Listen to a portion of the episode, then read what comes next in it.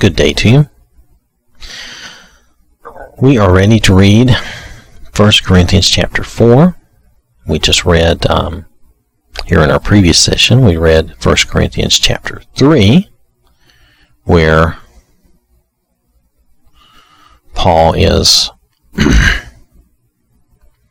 basically telling the Corinthians to, at the end, he's telling them not to deceive themselves and think that they are wise, um, but let them consider themselves fools so that they can truly learn wisdom from God and uh, and that everything is theirs, you know, given to them by God, whether they are of Paul or Apollos or Peter. That uh, that's not important. All things are theirs, and that they belong to Jesus, and Jesus belongs to God. So that everything is God's still. All right. So we're going to continue on because he's trying to get them to see that these these factions are are not good. so then, let us who minister. Oh, I'm sorry. So this is 1 Corinthians chapter 4, verse 1. So then, let us who minister be regarded as servants of Christ and stewards, trustees, administrators of the mysteries of God that he chooses to reveal. In this case, moreover, it is required as essential and demanded of stewards that one be found faithful and trustworthy. But as for me personally, it matters very little to me that I may be judged by you or any human court on this point. In fact, I do not even judge myself. I am aware of nothing against myself, and I feel blameless, but I am not by but I am not by this acquitted before God. It is the Lord who judges me. So do not go on passing judgment before the appointed time, but wait until the Lord comes, for he will both bring to light the secret things that are hidden in the darkness, and disclose the motives of the hearts. Then each one's praise will come from God. So he's talking about us ministers being the servants of Christ, the apostles that are coming and, and teaching them that uh, It is acquire, it is required and essential that they be found faithful and trustworthy. But he doesn't worry about people's judgment on these things. He doesn't worry about that because he knows he'll be judged by God and that God's judgment is the one that matters. And he tells them not to be passing judgment because some of them sounds like some of them are perhaps judging like, oh, I'm of Paul and I judge Apollos and Peter to be somehow less or be wrong. I don't know, but this this is how it sounds. So he's saying, you know, do not be judging and do not be passing judgment, but wait, and God will God will judge. Uh, but wait until the Lord comes, for He will bring both light to the secret things that are hidden in darkness and disclose the motives of the hearts. So, okay, let's continue on with verse 6. Now I have applied these things, that is, the analogies about factions, to myself and Apollos for your benefit, believers, so that you may learn from us not to go beyond what is written in Scripture, so that none of you will become arrogant and boast in favor of one minister or teacher against the other. For who regards you as superior, or what sets you apart as special? What do you have that you did not receive from another? And if in fact you received it from God or someone else, why do you boast as if you had not received it, but had gained it by yourself? There's some sort of weird pride that we get in belonging in certain groups. I, I don't know why this is, and I guess I've I don't I don't fully understand it. But anyway, I do note that sometimes we do have a bit of pride in belonging to certain groups and certain things, like we think that bolsters um, a good opinion of us or something like that. Um, so, anyway, he's telling them here that he's, you know, using this comparison for them to learn from and that they should not boast in favor of one minister or one teacher versus another. You know, and it's not even, you know, it's not even up to them to, you know, why are, you know, why are you superior? You think that you're special, that you can boast about one or the other, or you can judge one from another. You know, What do you have that you did not receive from another?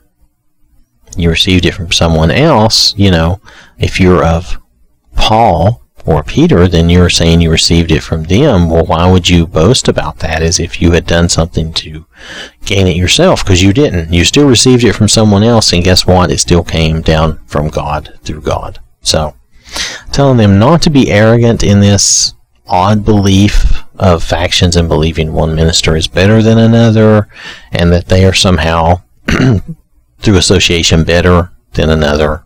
They are not. and he's just telling them, you know, why do you boast of this as if you had done something to do it yourself because you didn't. You're all basically telling them you're all the same, whether you know whether you learned from me, from Apollos, or Peter. You're all still the same. You still, you know, receive this from God. All right. Um, verse 8 You behave as if you are already filled with spiritual wisdom and in need of nothing more. Already you have become rich in spiritual gifts. You in your conceit have ascended your thrones and become kings without us. And how I wish that were true and that you did reign as kings so that we might reign with you. For I think God has exhibited us apostles at the end of the line, like men sentenced to death and paraded as prisoners in a procession, because we have become a spectacle to the world, a show in the world's amphitheater, both to angels and men. We are regarded as fools for Christ, but you are so wise in Christ. We are weak, but you are strong. You are highly esteemed, but we are dishonored. To this present hour we are both hungry and thirsty, we are continually poorly dressed, and we are roughly treated and wander homeless. We work for our living, working hard with our own hands. When we are reviled and verbally abused, we bless.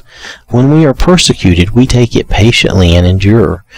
When we are slandered, we try to be conciliatory and answer softly. We have become like the scum of the world, the dregs of all things, even until now.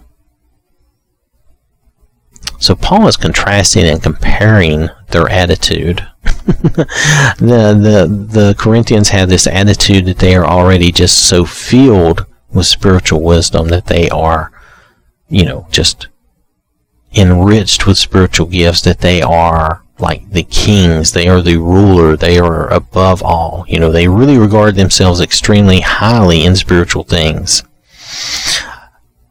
And then Paul contrasts that with he believes that the apostles they are going through all these you know they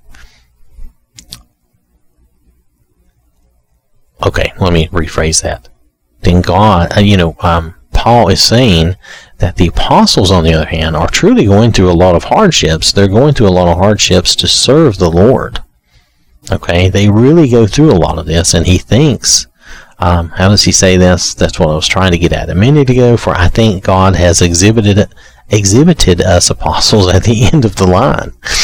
You know, because you know they're the ones that that go through all the hardships and they do all the hard work, and it's it's very hard on them, and yet they do that for the Lord. And yet these people are sitting back, probably in their homes or whatever, living the good life in this city, and they are they just think they are so full of spiritual wisdom. There's a little bit of, um, while there's contrasting here, I think there's a little sarcasm going on here, you know, uh, that they think so highly of themselves. So let's let's move on. I don't want to. I don't want to stress that too much, but if you look in 14, verse 14, I do not write these things to shame you, but to warn and, invi- and advise you as my beloved children. Okay, so he's not writing this to shame them, but he is trying to warn and advise them that they think too highly of themselves and they they need to look and see what's what's happening. The apostles, you know, are really doing a lot of hard work. Anyway, for you know, in comparison, in comparison, for even if you were to have 10,000 teachers to guide you in Christ, yet you would not have many fathers who led you to Christ and assumed responsibility for you. For I became your father in Christ Jesus through the good news of salvation, meaning he came there and he taught them the gospel. And they were, excuse me, they were, um, you know, they were baptized. They came to salvation through his teachings, through his, you know, coming there. So I urge you to be imitators of me, just as a child imitates his father. For this reason I have sent Timothy to you, who is my beloved and faithful child in the Lord, and he will remind you of my way of life in Christ, my conduct and my precepts for godly living, just as I teach everywhere in every church. So Paul teaches, you know, he teaches the same gospel. He teaches the same concepts and ideas in every church. And he's sending Timothy to help teach and lead them further because obviously these people have gotten off on the wrong track. Now, some of you have become arrogant and pretentious, like he kind of mentions before, as though I were not coming to see you. But I will come to you soon if the Lord is willing, and I will find out not just the talk of these arrogant people, but evaluate their spiritual power, whether they live up to their own claims. For the kingdom of God is not based on talk, but on power. Which do you prefer? Shall I come to you with a rod of discipline and correction, or with love and a gentle spirit? Now he's he's telling them that he is going to come to them, Lord willing, and that he's going to evaluate them because well because he can. He can evaluate them. Now he's not going to condemn them but he's going to evaluate their spiritual progress.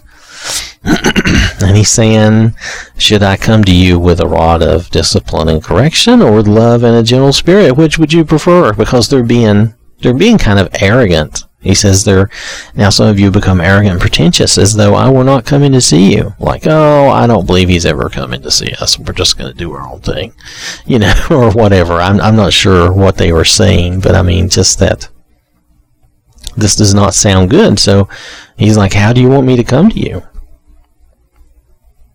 So he can come at them, you know, with the rod of discipline and correction, but I think he wants to come with them you know, with love and a gentle spirit. That's what that's what he wants to do. All right.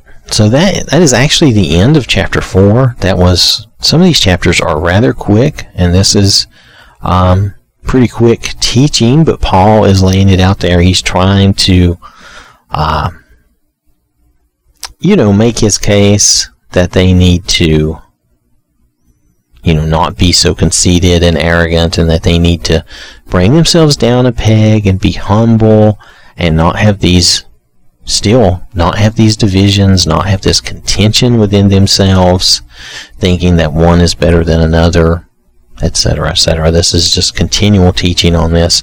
And this is very good teaching for us to have as, as an example that we should never do that either. We should never think that we are better than someone else. Um, we should never think that highly and be that arrogant that you know that we are oh we are just so feel full of spiritual things and that we are just so good and above and beyond everyone else. That's um, that's probably not going to end up being the case you know. Anyway all right. So thanks for listening um, hope this has been useful to you. I, I, think this is Paul's being pretty straightforward in all that he's teaching here. Um, if I have trouble uh, with anything, um, like I did in an earlier chapter, I will let you know, just so you know that, you know, sometimes I myself will struggle to maybe understand something simply because of the way it's worded or phrased. Uh, but overall, I'm finding this a, a lot easier to understand. So, Again, thanks for listening. Remember to stay safe and remember that God loves you.